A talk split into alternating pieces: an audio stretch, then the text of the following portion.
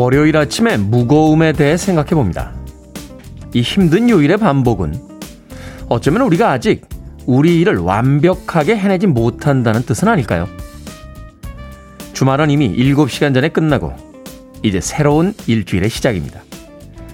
예쁘고 잘생긴 이들이 거울을 볼 때 제일 행복해하듯 우리 일을 능숙하게 해내며 월요일을 즐기게 될 날을 상상해봅니다. 9월 13일 월요일 김태훈의 프리웨이 시작합니다. 경쾌한 일렉트릭 기타가 월요일 아침을 기분 좋게 만들어줍니다. 30의 스페셜의 Hold On Loosely 들으셨습니다. 빌보드 키드의 아침 선택 김태훈의 프리웨이, 저는 클테짜 쓰는 테디 김태훈입니다. 자, 이수연님 굿모닝입니다. 테디님 아침 인사 건네주셨고요. 최미숙님 테디 안녕하세요. 좋은 아침이네요. 오늘은 조금 더 쌀쌀합니다 하셨는데 아침 날씨 살짝 쌀쌀하죠? 낮 기온은 그래도 여름에 육박하게 올라가니까 옷차림들 유의하시길 바라겠습니다. 이소진님 테디 안녕하세요. 오랜만에 프리웨이보다 일찍 일어나서 기다리고 있었습니다 하셨고요. 최지원님 이불 속에서 나가기 싫으네요 하셨는데 2시간 전에 저도 그랬습니다. 일어나십시오. 금방 아침에 적응하실 겁니다. 손은신님 아침 일찍 창문을 여니 공기는 시원하네요. 낮에는 여전히 더운 가을 하늘은 예쁘네요. 주말 잘 보내셨나요 하셨습니다. 네, 맛있는 거 많이 먹고 기분 좋게 저도 주말 보내고 왔습니다. 김종수님 모닝, 태훈님 하얀 티셔츠가 참 기분을 좋게 하네요 하셨는데 월요일엔 역시 흰티 아니겠습니까? 네. 자, 5868님 이번 주 토요일 아내 생일이라서 오늘부터 집안일 모두 내가 하겠다고 했습니다 하셨는데 왜 그러셨습니까? 집안일 힘듭니다.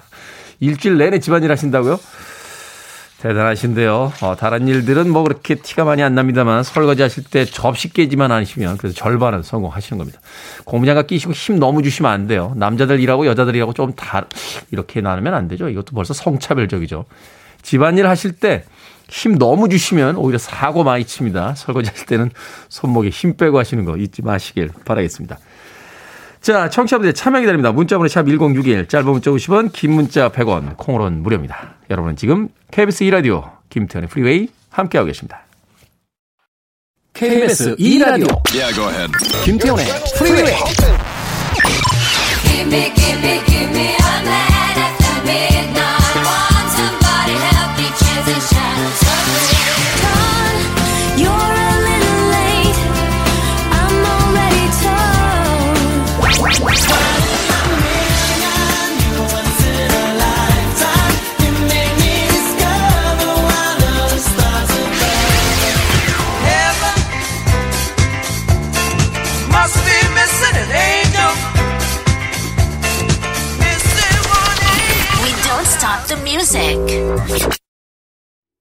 그리 길지도 않은 곡이고 몇 마디 하지도 않은 것 같은데 목소리를 듣고 있으면 기분이 좋아집니다. 알레시 브로더스의 오로리 들으셨습니다. K122020685님께서 아침부터 테디 목소리 들으니 하루가 잘 풀릴 것 같은 느낌이 듭니다 하셨는데 방금 들으신 바로 이 곡이 그런 느낌이지 않나 하는 생각이 들군요. 제 목소리 들으면 하루가 잘 풀릴 것 같습니까? 네, 아침 7시부터 9시까지 2시간 동안 하루도 쉬지 않고 방송합니다. 네, 매일 아침 들어주시길 바라겠습니다. 성승현님, 얼마 전에 번역 알바하고 싶어서요. 테스트 서류 제출했는데 재택 알바 합격이 됐다며 문자가 왔더라고요. 아이 키우며 일할 수 있게 되어서 얼마나 기쁜지 모릅니다. 저 열심히 해보겠습니다 하셨습니다. 또 새로운 일을 시작하실 때 그 설레임 같은 것들이 있으신 것 같습니다. 좋으시겠네요. 하고 싶었던 일 이제 시작을 하셨으니까. 번역 알바한다고 하셨는데 어떤 걸 번역하시나요? 뭐 소설이나 뭐 문학서적 이런 거 하시나요? 나중에 번역서들 혹시 나오는 일이면 알려주시길 바라겠습니다. 저도 한번 읽어볼게요. 성수현님께 마트 상품권 보내드리겠습니다. 집에서 또 아이도 키우신다고 하시니까 필요한 것들 물품 또 구입하시길 바라겠습니다. 콩으로 들어오셨는데요. 샵 1061로 이런 거 아이디 보내주시면 저희들이 모바일 쿠폰 보내드립니다. 짧은 문자 50원, 긴 문자는 100원입니다. 7948님. 라디오를 새로 샀습니다. 주파수가 잘 맞춰져서 깨끗하게 잘 듣고 있습니다 하셨습니다.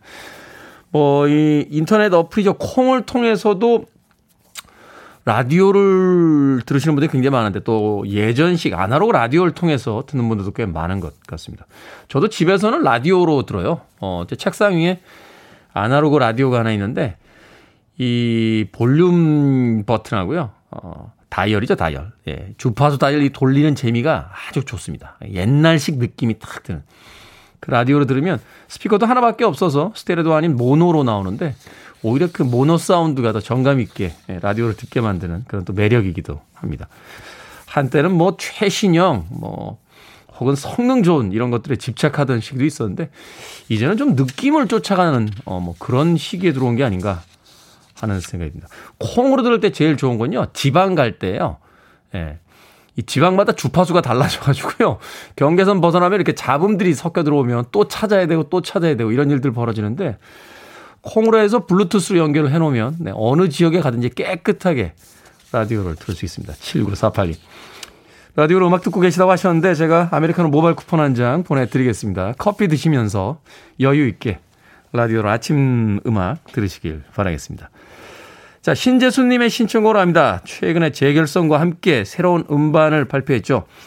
아바의 공연 벌써부터 화제가 되고 있는데요. 아바의 음악 중에서 Gimme Gimme Gimme 듣습니다.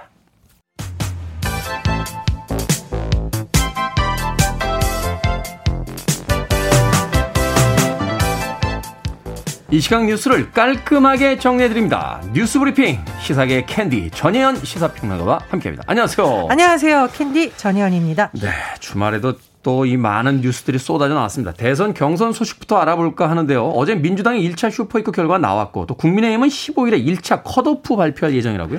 예, 더불어민주당 상황부터 살펴보면은요. 어제 지역순회 경선의 네 번째 지역인 강원도에서 경선이 열렸는데 이재명 후보가 가반 득표를 얻었습니다. 55.36%로 예, 4연승입니다. 그런데 일부 언론에서 보면 5연승이라는 표현을 쓰고 있는데 지역순회 경선과 별개 로 국민들과 일반 당원들이 선거인단으로 등록을 한 것 중에서 1차 선거인단의 투표 결과가 어제같이 공개됐거든요. 네. 그 결과상 이재명 후보가 51.09%를 얻어서 누적 득표율을 살펴봤더니 51.41%를 얻었습니다. 네. 이낙연 후보 같은 경우에는 이른바 슈퍼위크 국민 일반당원 1차 선거인단 투표 결과 31.45%인데 그 전에 지역 순회 경선 같은 경우에 보통 27, 29% 이랬거든요. 그렇죠. 그러니까 뭐 일부 상승세다 또 이런 희망적인 목소리가 나오고 있는데 어쨌든 앞으로 계속 과반이 유지될지가 관심사입니다. 민주당의 경우에는요. 25일 광주 전남, 26일 전북 등의 순회 경선을 거치 다음 달 이제 서울 순회 경선을 통해서 후보를 결정을 하는데 재미있는 점이 있죠. 결선 투표. 1위, 2위가 다시 투표를 할 수 있다는 건데 그냥 1위로 후보를 결정하려면 과반 득표를 해야 됩니다. 그렇죠. 이 부분이 굉장히 관심사인데 누적 득표율 제가 말씀드렸잖아요. 51.41%.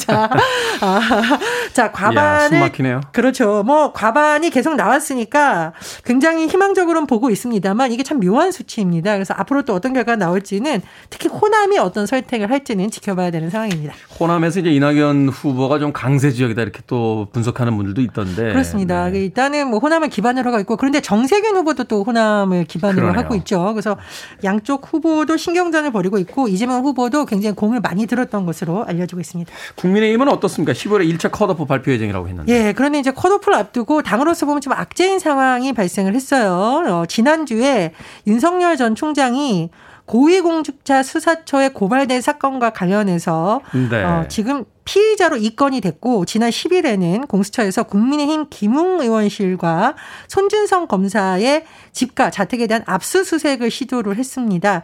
그런데 시점을 잘 보셔야 돼요. 15일 날 결과는 발표가 되지만 여론조사는 13일, 14일 시행을 합니다. 네. 그러니까 바로 이 여론조사 앞두고 이런 악재가 터진 거니까 과연 이 여론조사에서 누가 더 유리할지를 놓고 주자들별로 굉장히 마음이 복잡할 것으로 보이는데 변수가 하나 또 있었죠. 예비후보로 등록한 박찬주 예비역 전 육군대장이 홍준표 국민의힘 지금 후보를 지지하겠다 선언하면서 후보에서 물러났습니다. 네. 그러니까 홍준표 후보로서는 여러 가지 상황이 나쁘지 않은 상황이에요. 그런데 과연 이것이 국민의힘 경선 전체를 봤을 때는 좋은 거냐 여러 가지 해석이 나옵니다.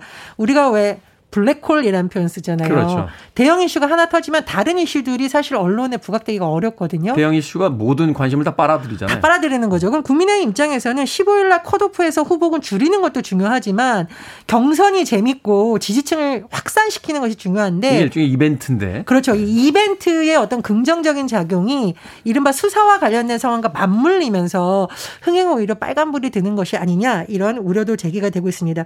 최근에 보면은 윤석열 전 총장 측과 홍준표 의원의 신경전이 이제 본격적으로 드러나고 있습니다. 대단하더라고요. 예, 뭐 경쟁은 좋은 것이지만 이것이 상호에 대한 비난, 네거티브 성격으로 간다면 이것도 경선에서 좋지 않다 이런 우려가 제기되고 있습니다. 아무튼 좀 더 지켜봐야 될 것 같습니다. 자, 윤석열 예비 후보의 고발 사주 의혹 관련 소식인데요. 고발장 전달자로 지목받은 국민의힘 김웅 의원 사무실 공수처가 압수수색하는 과정에서 오수 논란이 일고 있는데 이게 뭡니까? 오수가 글쎄 뭐 사람 이름일 수도 있고 아닐 수도 있는데 일단 공수처에서 김웅 의원 씨 압수수색하면서 김웅 의원 PC 보좌관의 그 컴퓨터 등에 자료 키워드로 검색을 했는데 오수를 검색했다고 해요. 네. 자, 국민의힘에서는 도대체 오수는 누구냐? 김오수 검찰총장 말하는 거 아니냐? 아. 이 사건과 무슨 연관이 있냐? 불순한 의도가 있다 이렇게 주장을 하고 있는데 공수처에서 입장을 냈어요. 이 오수란 이른바 도이치모터스의 권오수 회장의 이름이고, 네. 자, 이 도이치모터스 같은 경우는 지금 윤석열 전 검찰총장의 부인의 주가 조작 연루 의혹이 제기된 또 회사와 연관성이 있죠. 그렇죠. 그 부분이다라고 지금 반발을 하고 있습니다. 그런데 지금 이 지도부의 입장이 굉장히 묘한 것이 있는데. 김웅현 씨 압수수색하는 날 국민의힘 관계자들과 의원들이 가서 항의하고 난리가 나서 압수수색이 잘 진행이 안 됐어요. 그래서 공수처에서는 어쨌든 다시 우리는 압수수색하겠다라는 입장인데 그러면 의원들을 총동원해서 막을 거냐 아니냐를 두고 내부에 묘한 기류가 있다 이렇게 전해지고 있습니다.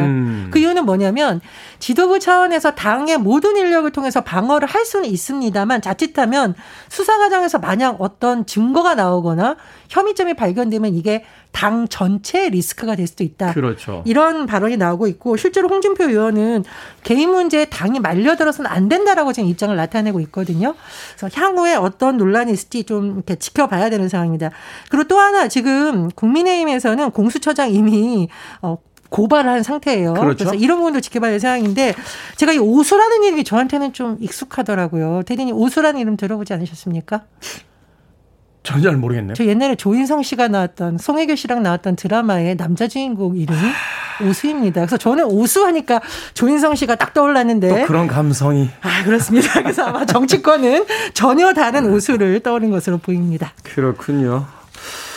자, 금융위원회가 소수단위 매매가 가능하도록 할 계획이다라고 밝혔습니다. 말하자면 이제 국내에서는 현재까지는 주식을 한 주씩부터 살 수 있는데 이걸 암호화폐처럼 이제 쪼개서 살 수 있다 이렇게 되는 거죠? 예, 지금 현재 국내 주식 사고 팔 때는 주식수 한 주 단위로 해야 되는데 그렇다면은 우리가 한 주 단위에 돈이 없을 경우에는 아예 그 매매를 하는 것 자체가 어렵잖아요. 사실은 뭐 100만 원에 거의 육박하는 그런 그 주가도 있어서 일주다. 그렇죠. 사실은 사기가 쉽지 않거든요. 투자자들 입장에선 한 주를 갖더라도 우량주를 갖고 싶은 마음이 있을 텐데 이런 문제가 있었는데 금융위원회에서 자본시장법령 개정은 장기적으로 하고 우선 혁신금융 서비스를 지정을 해서 이것을 한번 운영해겠다는 겁니다. 그러니까 0.1주, 0.01주 단위로도 매매가 가능하게 되는 건데 일단 10월에서 10월 중에요. 예탁결제원이 이거 희망하는 증권사와 함께 서비스 신청 받아서 뭐 전상 구축하면은 좀 빨라질 거라고 하는데 해외 주식 같은 경우는 빠르면 올해 국내 주식은 내년 3분기 안으로 서비스를 개시할 수 있을 것이라는 전망이 나오는데 뭐 청소년들이 용돈 받거나 세뱃돈 받을 때 한 주라도 보유해서 해보는 것도 필요하다, 좋다 이런 또 긍정적 반응도 있고 일각에서는 조금 우려도 제기되고 있습니다. 뭐 배당은 받을 수 있는데 의결권은 없다 이런 이야기도 나오나. 맞습니다. 자, 오늘의 시사 엉뚱 퀴즈 어떤 문제입니까? 예, 앞서 고발사주 의혹 소식 전해드렸습니다. 아, 오수를 보면서 저는 조인성 씨 생각을 했는데. 자, 피곤한 월요일엔 오수, 낮잠이 생각이 납니다. 아, 그런 뜻도 있군요, 진짜. 예, 그렇습니다. 네. 시사 엉뚱 퀴즈 나갑니다. 무더위 때문에 일의 능률이 오르지 않는 나라, 지중해 연안이나 라틴 아메리카 등에 있는 몇몇 나라에서는 낮잠을 자는 풍습이 있습니다. 이런 낮잠을 뭐라고 할까요? 1번 파스타, 2번 시에스타, 3번 아바타, 4번 스파르타. 정답 아시는 분들은 지금 보내주시면 됩니다. 재미있는 오답 포함해서 총 10분께 아메리카노 쿠폰 보내드립니다. 무더위 때문에 일의 능률이 오르지 않아서 지중해 연안이나 라틴 아메리카 등지의 몇몇 나라에서는 오수, 즉 낮잠을 자는 풍습이 있습니다. 이런 낮잠을 뭐라고 할까요? 1번 파스타, 2번 시에스타, 3번 아바타, 4번 스파르타 되겠습니다. 문자번호 샵 1061, 짧은 문자 50원, 긴 문자 100원, 콩으로는 무료입니다. 뉴스 브리핑 전혜연 시사평론가와 함께했습니다. 고맙습니다. 감사합니다.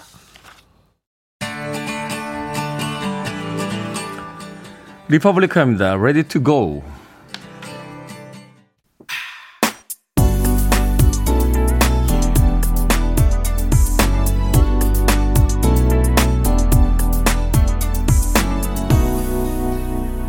김태훈의 Freeway. 그렇게 오래 산 건 아닙니다만 이 노래를 들을 때마다 인생에 대해서 생각해 보게 됩니다. 1901년에 태어난 재즈 뮤지션인데 그 힘들었던 자신의 삶의 후반부에 세상은 그래도 얼마나 아름다운가라고 노래합니다. 루이암스트롱의 What a Wonderful World 들으셨습니다. 6695님, 1555님, 5042님, 안정홍님의 신청곡으로 들려드린 곡이었습니다. 한때 이 곡이 우리나라 그 맥주 광고에 수록이 돼가지고요. 이 노래만 들으면 맥주 생각나는 분들 꽤 많으시긴 합니다만 아름다운 곡이죠. 루이암스트롱 What a Wonderful World. 자, 오늘의 시사 엉뚱 퀴즈죠. 지중해 연안이나 라틴 아메리카 등지의 몇몇 나라에서 낮잠을 자는 풍습이 있는데 이 풍습을 뭐라고 할까요? 정답은 2번 시에스타였습니다. 제가 여러분들 상품 드릴 욕심에 여러분들 오답부터 읽어드릴 뻔했네요. 자, 3345님 내가 스타라고 오답 보내셨고요. 염수정님 이불 밖은 위험타라고 월요일에 어울리는 오답 보내주셨습니다. 이불 밖 나가기 싫죠. 고윤아님 시에스타입니다. 낮잠 자는 풍습 너무 좋은데요. 우리나라에 도입이 시급합니다. 아, 근데 퇴근 시간이 늦어진다? 그럼 반대입니다. 라고 하셨습니다. 근데 이 라틴 사람들 보니까요. 낮잠도 자는데 퇴근도 빠릅니다. 한 은행이라든지 이렇게 관공서들 빼놓고 한 10시쯤 출근하셔가지고 한두 시쯤 1시간 정도 주무신 다음에 한 4시쯤 집에 가시더라고요. 저는 그러면서 경제가 유지되는 게 정말로 놀랍습니다. 라틴 아메리카. 퇴근 시간 늦어지면 안 되죠. 그렇죠? 살 좀 치사한 게 있어요. 우리나라 회사. 원래 9 to 5라고 하잖아요. 8시간 근무할 때 이제 미국 같은 나라에서는 9시에 출근하면 5시에 퇴근시켜주는데 우리는 12시부터 1시까지의 점심시간은 또 근무시간에서 빼고요. 6시에 퇴근을 주로 시킵니다. 예.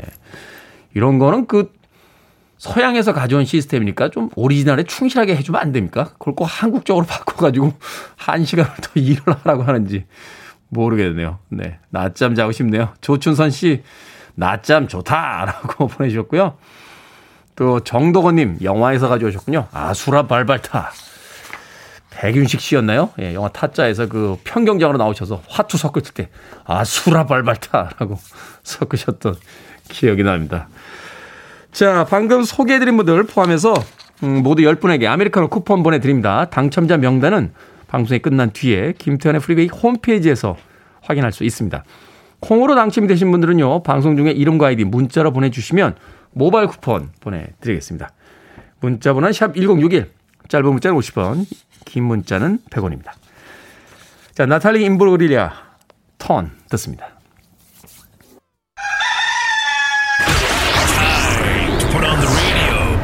김태훈의 프리웨이. Are you ready?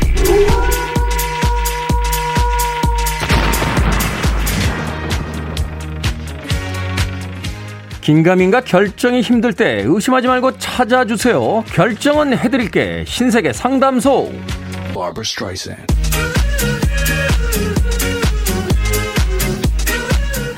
김나연님, 62살 시어머니께서 3번째 쌍꺼풀 수술을 하고 싶으시대요. 다시 해도 크게 달라질 것 같지 않은데 말릴까요? 하시게 둘까요? 하시게 두세요. 시어머니 눈이잖아요.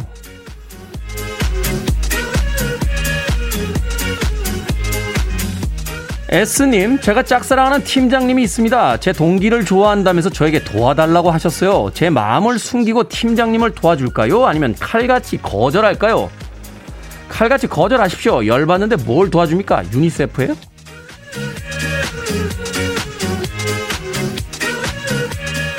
6080님, 딸이 아침에 출근해야 되는데 잘 못 일어납니다. 제가 매번 깨워줘야 할까요? 아니면 혼자 일어나게 냅둘까요? 혼자 일어나게 냅두십시오. 몇 번 늦어보면 알아서 일어납니다.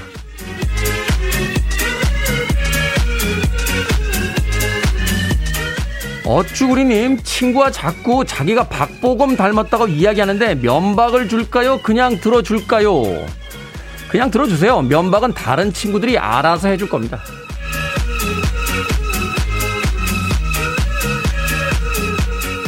4분 모두에게 선물 드립니다. 이렇게 결정하기 힘든 고민 있으시면 양자택일 형식으로 보내주십시오. 문자번호 샵 1061, 짧은 문자 50원, 긴 문자 100원, 콩으로는 무료입니다.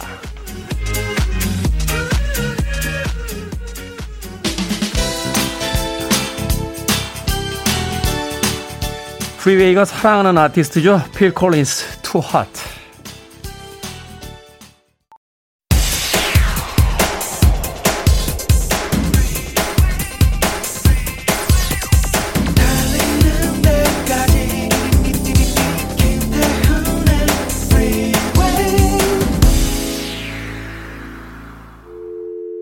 I need your arms around me. I need to feel your touch.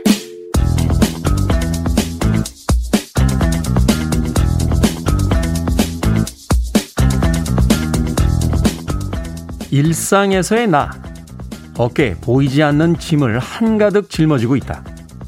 침묵하고 있는 심장, 아무리 피곤해도 불면증에 시달리는 나, 내일의 스케줄이 부담스럽다. 모르는 사람과 대화하지 않는다. 머릿속이 복잡하다. 여행지에서의 나, 어깨에 최소한의 짐을 넣은 배낭을 짊어지고 있다. 들떠있는 심장, 누우면 곧장 잠에 든다. 내일의 스케줄에 호기심이 가득하다. 모르는 사람과 대화하는 일이 즐겁다. 머릿속이 단순하다.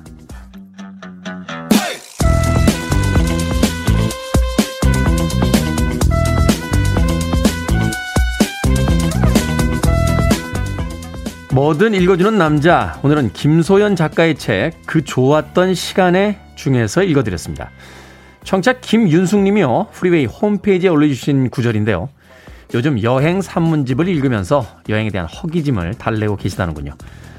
떠나는 날짜를 손꼽으며 기다리는 설레임, 낯선 곳에 서서 느끼는 약간의 막막함과 긴장감, 피곤한 몸을 이끌고 숙소에 돌아와서 내일의 일정을 점검할 때 느끼는 즐거움, 언제쯤 다시 느낄 수 있을까요?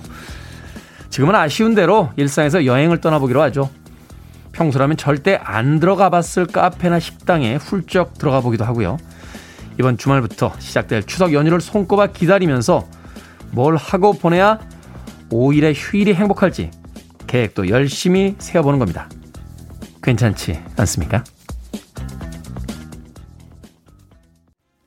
김태훈의 프리웨이 2부 경쾌하게 시작했습니다. 웍샤이의 Love is Place to Be 들으셨습니다. 앞서 일상의 재발견, 우리 하루를 꼼꼼하게 들여다보는 시간이었죠. 뭐든 읽어주는 남자, 오늘은 청취자 김윤숙님께서 홈페이지에 올려주신 김소연 작가의 책 그 좋았던 시간에 중에서 일부의 글 읽어드렸습니다. 최지연님, 전 명절 후를 손꼽아 기다려요. 분주한 명절 주간이 지난 후에 여유로움을요, 라고 하셨는데 명절 때 할 일이 많으신 것 같네요.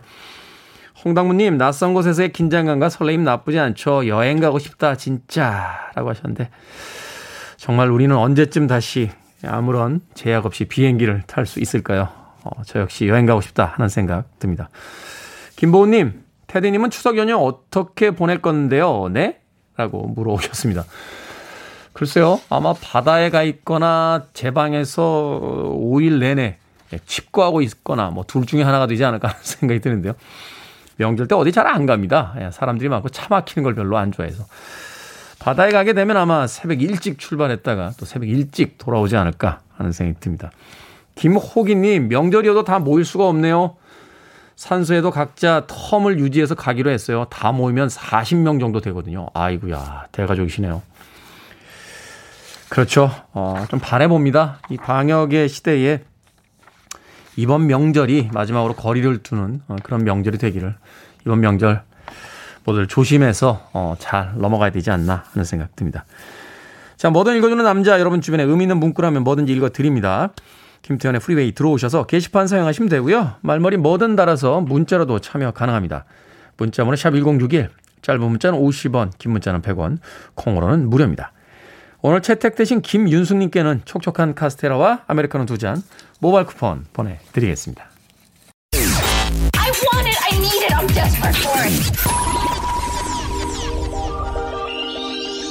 Okay, let's do it. 김태훈의 프리웨이. 5716님과 송윤숙님의 신청곡이죠. 오퍼스의 Life is Life 들으셨고요. 방금 들으신 곡 카트리나 인 더 웨이브스의 Walking on Sunshine 두 곡 이어서 들려드렸습니다. 김시영님께서 월요일 아침부터 지각하지 말고 달리라는 선곡인 듯합니다 하셨습니다. 월요병이 좀 있으실 것 같아서 기지개 펴시고 좀 경쾌하게 에너지 좀 얻으시라고 두 곡의 음악 이어서 들려드렸습니다. 오퍼스의 Life is Life, 카트리나 인 더 웨이브스의 Walking on Sunshine 들으셨습니다. 손재남님, 납품업을 하는 남편 따라 새벽에 일어나서 대구에서 서울 가는 트럭에서 같이 듣고 있습니다. 장거리 갈 때는 남편이 점심 먹을 시간도 없고 혹시나 졸음운전 할까봐 이렇게 김밥 싸서 따라가는데 남편이 옆에서 이야기 상대도 해주고 밥도 같이 먹을 수 있어 행복하다고 하더라고요. 왠지 오늘은 소풍 가는 것 같습니다 하셨습니다. 아침 풍경이 참 사랑스럽네요. 손재남님, 남편분과 함께 오손도손 이야기도 나누시고 또 김밥도 같이 드시면서 일 가시다 같이 가시니까 마치 그 여행 가는 듯한 그런 기분이 든다고 사연 보내주셨습니다. 뭐 드릴까요? 달달하시니까 마카롱 보내드릴게요. 콩으로 들어오셨는데 샵 1061로 다시 한번 이런 거 아이디 보내주시면 저희들이 모바일 쿠폰 보내드리겠습니다. 짧은 문자는 50원, 긴 문자는 100원입니다.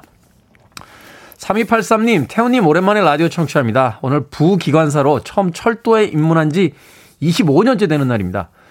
화물열차 비둘기호, 무궁화호, 새마을호 운행하다 지금은 KTX 운행하고 있습니다. 항상 안전운행, 정시운행하고 싶습니다 하셨습니다. 3283님, 저도 KTX 자주 탑니다. 저 코레일 VIP 회원인데 타게 되면 아는 척 좀 해 주십시오. 네. 예전에는 이 KTX 타면은 그 과자도 주시고 그랬는데 요새는 기차 안에서 취식이 안 되니까요. 예, 과자 안 주시더라고요. 물만 주시고. 3283님, 네, 안전운전 꼭, 안전운행 꼭 해주시길 바라겠습니다. 3153님, 택배 배송기사인데요. 잠시 분류 작업하다 허리가 아파 복대 차고 일하고 있습니다. 땀이 비 오듯 하네요. 오늘 또 택배 배송일에 수고하시는 모든 분들, 그리고 김포 영업소 직원분들 힘냅시다. 함께 방송 크게 틀어두고 일합니다. 사실 듣고 있으면서도 잘 못 듣기도 합니다. 그래도 잘 듣겠습니다 라고 하셨습니다. 자, 3154님께 제가 피자 한 판 보내드립니다. 김포 영업소 직원분들과 나누시면서 낮에 좀 덥긴 합니다만 시원한 물 드시면서 오늘 하루도 네, 힘차게 보내시길 바라겠습니다. 3153님. 자, 김보은님의 신청곡을 합니다. 버선, One in a Million.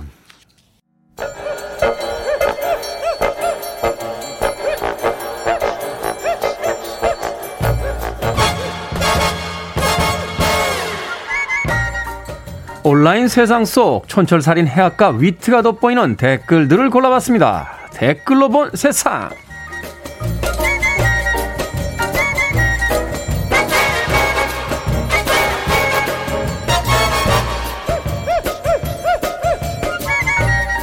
첫 번째 댓글로 본 세상. 미 해군이요, 병사들의 저체온증을 막기 위해 해녀를 연구하고 있다고 합니다.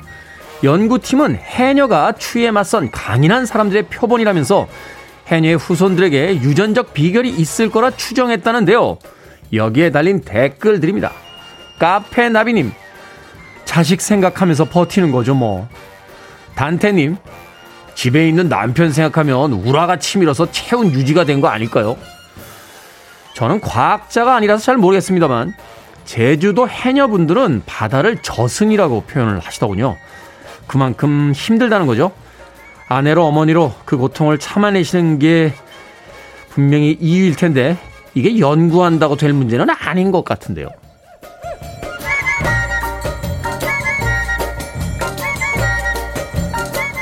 두 번째 댓글로 본 세상. 인도의 사원 바닥에서 한 남성이 이불을 덮고 잠이 들었습니다. 그때 어디선가 뱀 한 마리가 나타나더니 이불 속으로 쏙 기어들어갔는데요. 몇 분이 지나서야 이상한 기척을 느끼고 잠에서 깨어났고 남성과 뱀 둘 다 모두 깜짝 놀랐다고 합니다. 심지어 이 뱀은 코브라였는데요. 다행히 남성은 다치지 않았다는군요. 여기에 달린 댓글 드립니다. 인다운스님, 아니 그러니까 왜 사원 바닥에서 자냐고요. 유승호님, 제2의 인생을 살게 된 거 진심으로 축하드립니다. 예전에 우리 할머니가 그러셨어요. 밥은 딴 데서 먹어도 잠은 한 군데서 자라고. 사람이나 뱀이나 외박하다가 귀한 교훈 하나 얻은 건가요? 그나저나 사원이라고 했는데 그 사자가 뱀 사자야?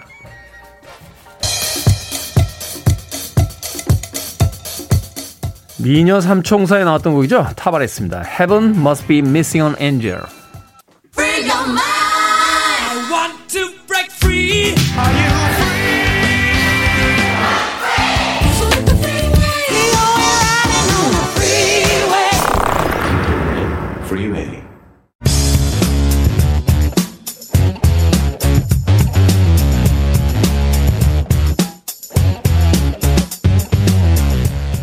월요일은 과학 같은 소리 안에 지성과 이성과 유머까지 겸비한 코너죠. 국립과천과학관의 이정모 관장님 나오셨습니다. 안녕하세요. 안녕하세요. 과천과학관의 이정모입니다. 네, 최근에 프로야구 경기 중에 토성이 카메라에 잡혀서 화제가 됐었습니다. 그래서 오늘 이 태양계 행성에 대한 이야기를 좀 여쭤볼까 하는데, 물론 성능 좋은 카메라긴 했습니다만 토성이 원래 보입니까 이렇게 잘? 토성이 엄청나게 큰 행성입니다. 지름이요 지구의 95배예요. 거의 100배잖아요. 지구의 거의 100배라고요? 지름이? 네. 지름이. 그러니까 토성이랑 나란히 지구를 놔두면 그 면적이, 보이는 면적이 지구의 100, 만 배가 보이겠죠. 제곱으로. 제곱을 해야 되니까요. 그러니까 크니까 당연히 잘 보입니다. 근데 항상 잘 보이는 건 아니에요. 태양을 중심으로 행성들이 돌고 있잖아요. 네. 근데 지구가 이쪽에 있는데 토성이 태양 저쪽에 있으면 당연히 조그맣게 보이겠죠. 그런데 토성이 삥 돌아서 지구 뒤쪽에 있다. 네. 그럼 지구를 딱 뒤돌아보면 커다랗게 보이는 거죠. 근데 지금이 딱 그 상태입니다. 제일 크게 보이는 상태. 토성이 우리 뒤에 있어요. 요즘 며칠만 그런 게 아니고요. 올해 내내 그럴 예정입니다. 그러니까 쌍안경 정도만 있어도요. 토성의 고리까지도 자세히 볼 수 있습니다. 쌍안경 정도만 있어도. 옛날엔 진짜 생각해보면 집집마다 쌍안경이 하나씩 있었거든요. 그게 왜 있었는지는 잘 모르겠습니다만 요새는 집에 쌍안경 있는 집은 그렇게 많지 않은 것 같은데. 예, 보통 천체 망원경 아이들한테 뭐 꿈을 심어준다고 천체 망원경 사주시는데요. 천체 망원경은 조립하기도 어렵고 또 도립상으로 보여요. 뒤집어서 보이거든요. 쌍안경이 훨씬 제대로 잘 찾기도 편하고 편합니다. 좋은 쌍안경 사주시는 게 훨씬 좋습니다. 그렇군요. 자, 올해 내내 토성이 잘 보인다니까 이 날씨 좋은 밤에 한번 나가보시면 좋을 것 같은데, 자, 이렇게 토성 이야기가 나온 김에요, 이 태양계 행성에 대해서 좀 알아볼까 합니다. 최근에 제가 그 기사를 하나 봤는데 목성형 행성이라고 이야기해요. 토성을. 예. 행성을 나눌 때 뭐 지구형 행성 그리고 목성형 행성 이렇게 나눈다, 이런 기사를 봤는데 이게 무슨 의미입니까? 그러니까 태양계에는 태양에서 가까운 쪽부터 수성, 금성, 지구, 화성, 목성, 토성, 천왕성, 해왕성이라는 8개 행성이 있는데요. 네. 태양에서 가까운 수성, 금성, 지구, 화성은 딱딱한 표면이 있습니다. 딱딱한 표면이 있다? 네, 지구처럼. 그래서 지구형 행성이라고 합니다. 근데 뒤쪽에 목성, 토성, 천왕성, 해왕성은 크기는 크지만 밀도가 아주 낮은 기체 행성입니다. 그래서 간단하게 목성형 행성이라고 하죠. 이게 말하자면 이제 우리 지구처럼 이렇게 땅이 고체로 돼 있는 행성이 아니라 이렇게 가스로 가득 차 있는 그냥 가스형 행성 같은 거다. 그렇죠. 그러니까 땅이 있는 행성 중에 제일 큰 게 지구거든요. 그래서 지구형 행성. 그다음에 기체 있는 행성 중에 제일 큰 게 목성이니까 대표적으로 목성형 행성이라고 부릅니다. 근데 이렇게 도감 같은 거 보면요, 목성, 토성 이런 행성들이 훨씬 더 이렇게 신비롭게 보이잖아요. 예. 이게 그런 이유 때문입니까? 그러니까 목성형 행성들은요, 큰 것들은 아주 자전 속도가 빨라요. 엄청나게 빨리 돕니다. 스스로, 자전이. 하루가 빠르다는 얘기네요. 그렇죠. 하루가 빨라요. 근데 그 커다란 행성이 빨리 도니까 그 여기는 기체들이 뭐 여러 가지 띠가 생겨요. 무늬가 생기는 겁니다. 아, 이렇게 옷자락 날리듯이 이렇게 기체 이렇게 회돌이가 되는군요. 그렇죠. 그래서 목성과 토성에는 이 띠가 아주 선명하고요. 천왕성에서도 희미하게 보이기도 합니다. 그럼 토성에 있는 그 띠도 그런 건가요? 아니, 그 띠는 전혀 다른, 고리 말씀하시는 거잖아요. 네, 이렇게 뿅. 예, 그건 또 전혀 다른 거고요. 지금 보시기 이쁘게 보인다는 것은 무늬가 이쁘게 보이는데 그게 기체의 무늬인 거죠. 그렇군요. 그럼 토성의 그 고리는 뭡니까? 그 고리들은 얼음이에요. 얼음이요? 예, 얼음이 돌고 있는 겁니다, 거기? 예, 얼음이 꽉 여러 층으로 있는 겁니다. 아, 그렇군요. 저는 그게 얼음이다. 신기하네요. 자, 목성형 행성을 이제 기체 행성이라고 아까 설명을 네. 해 주셨는데, 기체면은 그럼 우주선을 목성을 향해서 이렇게 보내면 그냥 가운데를 뚫고 이렇게 지나갈 수 있는 겁니까? 그렇진 않아요. 전체가 기체는 아닙니다. 한 가운데는 덩어리가 있어요. 그러니까 질량의 대부분은 기체가 차지하는데요. 그러니까 중심부는 그 기체가 압력이 너무 셀 거 아니야, 한 가운데는. 압력이 높으니까. 예, 그러다 보니까 고체가 됐습니다. 아, 중심에는 조그만 그 부분 하여튼 고체로 된 부분이 있다. 고체가 됐습니다. 아. 중심까지는 압력이 워낙 높아서야 탐사선이 접근할 수도 없습니다. 가사가 다 짜그러듭니다. 아, 그 압력 때문에 이게 딱딱해서 통과하기 이전에 못 통과하는 거 이전에 압력 때문에 찌그러진다. 예. 그렇군요. 기체 행성으로 이제 목성형 행성들을 이제 부른다라고 했는데, 목성이 태양계에서 가장 큰 행성이죠? 네, 목성은 별이 되는데 실패한 행성이에요. 별이 되는데 실패한 행성은 뭡니까? 그러니까 원래는 태양이 별이 돼야 했어요. 그러니까 태양을 만들고 남은 물질들이 모여서 목성이 됐다고 생각하면 돼요. 조금만 더 있었으면, 재료가 더 있었으면 별로 성장할 수 있었을 텐데, 약간의 아쉬움이 있는 그런 행성인 거죠. 목성은 지구보다 1300배 정도 큽니다. 하지만 질량은 겨우 300배 정도 클 뿐입니다. 아, 기체로 돼 있으니까. 밀도가 낮죠. 그러니까 태양에서 머니까 당연히 태양을 한 바퀴 도는 공전 주기가 길겠죠. 아, 그러니까 육상 트레이로 얘기하면 맨 바깥쪽에서 도는 거군요. 그렇죠. 바깥쪽이니까 오래 걸립니다. 네. 하지만 바깥에 있는 것들이 아까 말씀드렸지만 목성형 행성들이 자전 주기가 빨라요. 그러니까 하루가 9시간, 지구 시간으로 치면 9시간 50분, 한 10시간밖에 안 됩니다. 하루가 9시간 50분이다? 예. 그러니까 태양계에서 가장 빨리 자전하는 행성이고요. 덕분에 표면에는 아름다운 문양이 생겼죠. 말하자면 이렇게 기체로 됐으니까 막 돌면 그 기체가 이렇게 꼬리를 남기면서 이렇게 이제 말리는군요. 그렇습니다. 아. 예. 목성의 특징은 뭡니까? 뭐 트레이드마크다 뭐 이렇게 할 수 있는 게. 토성은 누구나 보는 게요. 남극의 대적점이라고 빨간 점이 하나가 있어요. 목성 사진을 보면 빨간 점이 있다. 아래쪽에 빨간 무슨 반점 같은 게 있는데요. 네. 이게 대적점이라고 합니다. 커다란 빨간 점이라는 뜻이죠. 대적점. 붉은 예. 적자 써서 대적점. 예. 클 때의 붉은 점. 그러니까 빨간 소용돌이 모양이고요. 이 대적점은 지구 세 개가 들어갈 만큼 커요. 아, 점 하나에. 그냥 점이라고 하면 안 되는 거죠, 사실. 이 대적점은 거대한 소용돌이고요. 태풍이라고 할 수 있습니다. 태풍이다. 예, 바람의 속도가 시속 500km나 돼요. 네, 시속 500km. 예, 다른 지자보다 온도가 한 2도 정도 낮습니다. 지구에서 발생한 태풍은 한 달이면 사라지잖아요. 그런데 그렇죠. 대적점은 1655년에 발견됐어요. 사실은 그전에도 있었을 수 있는 거죠. 1655년에 발견된 게 아직도 있어요. 그러니까 최소한 365년 동안 꺼지지 않고 있는 태풍인 셈이죠. 태풍이 300년을 넘게 지금 존재하고 있다고요? 예. 무시무시한 행성이군요. 이게 우리는 그냥 멀리서 망원경으로 볼 때만 아름답다고 하는데 이게 가까이 가게 되면 정말 무시무시한 행성이라고. 예, 뭐든지 멀리서 봐야 아름답습니다. 그렇군요. 찰리 채플린이 했던 그 유명한 게 떠오르는군요. 멀리서 봐야 희극이고 가까이서 보면 비극이라고 했는데. 자, 300년이 넘게 계속 돌아오는 소용돌이가 있다. 신기한데 그러면 목성에도 우리 지구의 달이 있듯이 위성이 있습니까? 그렇습니다. 1610년에 갈릴레오 갈릴레이가 목성에서 달을 처음 발견해요. 위성을. 아, 목성에도 달, 위성이 있다는 거예요? 네. 아니, 목성을 돌아 지구를 돌지 않는 천체가 있어? 모든 걸 지구를 돈다고 그랬었잖아요, 옛날에는요. 네. 이것 때문에 지동설이 흔들리게 됩니다. 천동설이 흔들리게 되고 이제 지동설이 되게 되는 거죠. 네. 갈릴레오 갈릴레이가 가장 큰 4개의 위성을 발견해서 갈릴레오 4대 위성이라고 하는데요. 이오, 유로파, 가니메데, 칼리스토라고 합니다. 가니메데는 태양계에서 가장 큰 위성이에요. 심지어 수성보다도 더 큽니다. 아, 위성이 수성보다 커요? 예. 행성보다? 예. 아. 갈릴레오가 처음으로 목성에서 달 위성을 발견할 때 4개였는데요. 지금은 79개로 늘어나 있습니다. 망원경이 점점 좋아지고 그렇군요. 있기 때문이죠. 아, 이런 뭐 앞으로도 더 발견할 가능성도 있는 거네요. 있다고 봐야 됩니다. 네, 목성의 위성 유로파에는 생명체 가능성이 제기되고 있어요. 단단한 얼음 지각 아래 액체 상태의 물이 있다는 증거가 발견된 거죠. 액체 상태의 물이 있다. 그러니까 바다가 얼어도 밑에는 바닷물이 있는 거잖아요. 그렇죠. 그런 형태로 유로파는 똥꼭 얼어 있는데 그 밑에 물이 있기 때문에 아마 지구처럼 수십억 년 이상의 역사가 있으니까 복잡한 유기물이 생명체로 진화하기에 충분한 시간을 가졌다라고 생각할 수 있는 거죠. 목성 위성인 유로파의 그 얼음 밑에는 생선들이 있을 수 있다는 걸 생선까지는 모르겠지만 어쨌든 생명체가 있을 수 있다라고 생각하는 겁니다. 알겠습니다. 자, 요즘 화성 탐사 뭐 이렇게 일론 머스크 같은 경우 화성에 가서 살겠다 이렇게 공식적으로 선언도 하기도 했는데 목성은 그에 비해서 사실 관심이 이렇게 많지 않았었거든요. 탐사는 계속 있었습니까? 탐사는 화성보다 오히려 더 먼저 시작합니다. 그래요?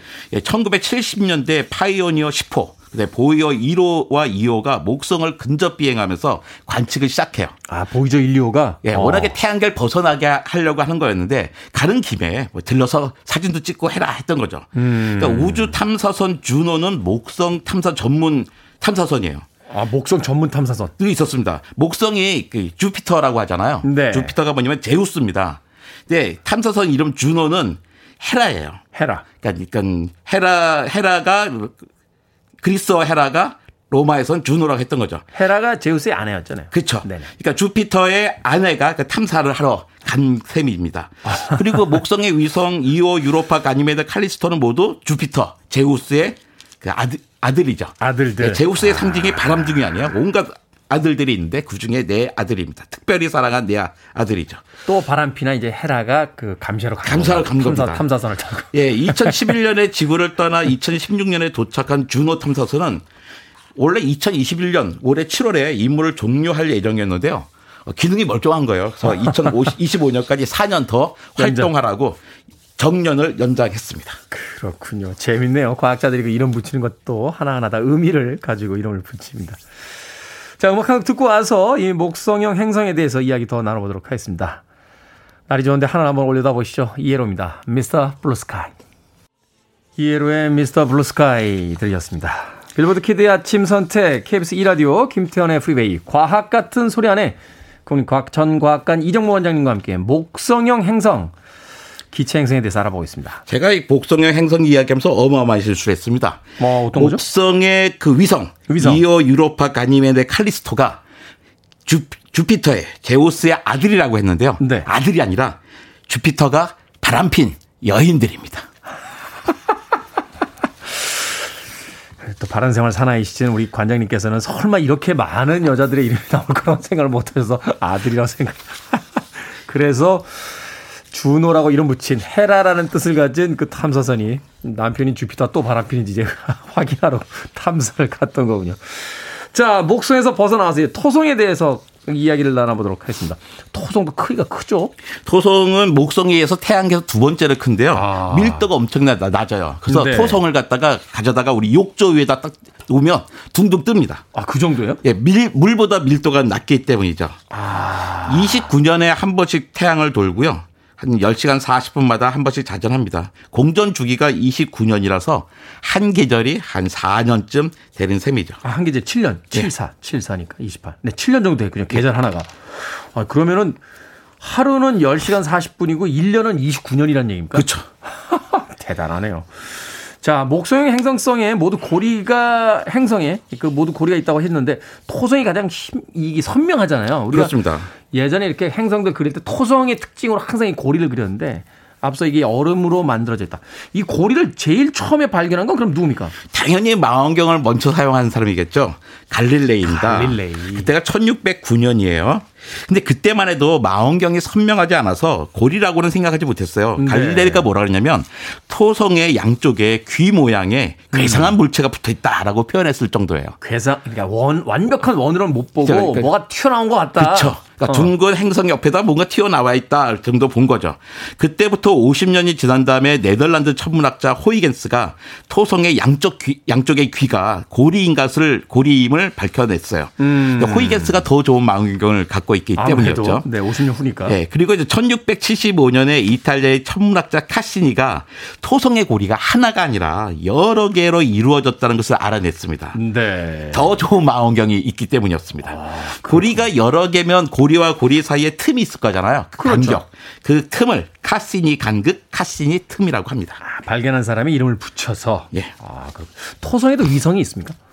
많습니다. 아, 그래요? 예, 토성에는 뭐 어마어마하게 많은데요. 수백만 개까지 셀 수 있을 정도예요. 위성이요? 예. 자기들끼리 그럼 돌다 부딪히겠네요? 그래서 이제 지름이 4km가 넘고 궤도가 확인된 것만 요즘은 위성을 치고 있는데 네. 82개입니다.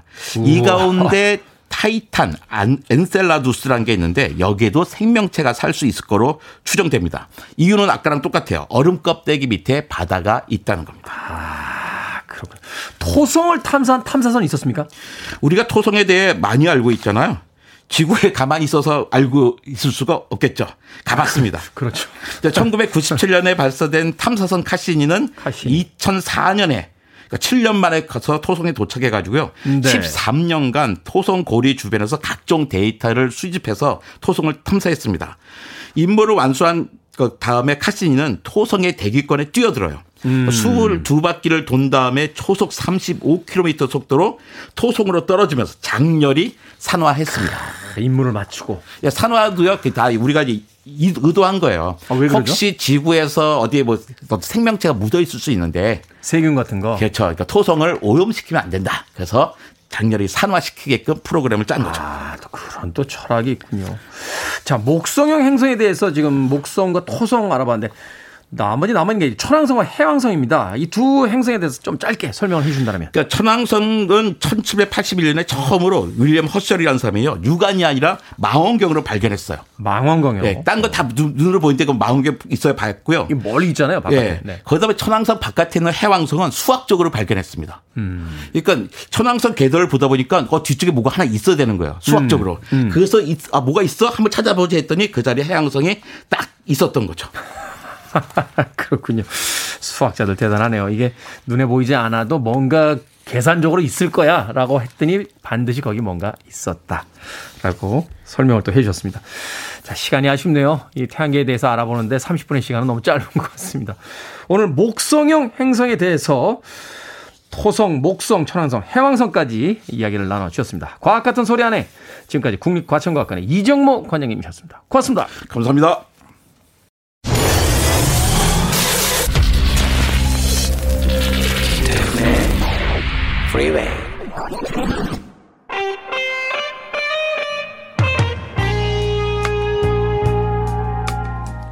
KBS 1라디오 김태훈의 프리웨이 오늘 방송 여기까지입니다.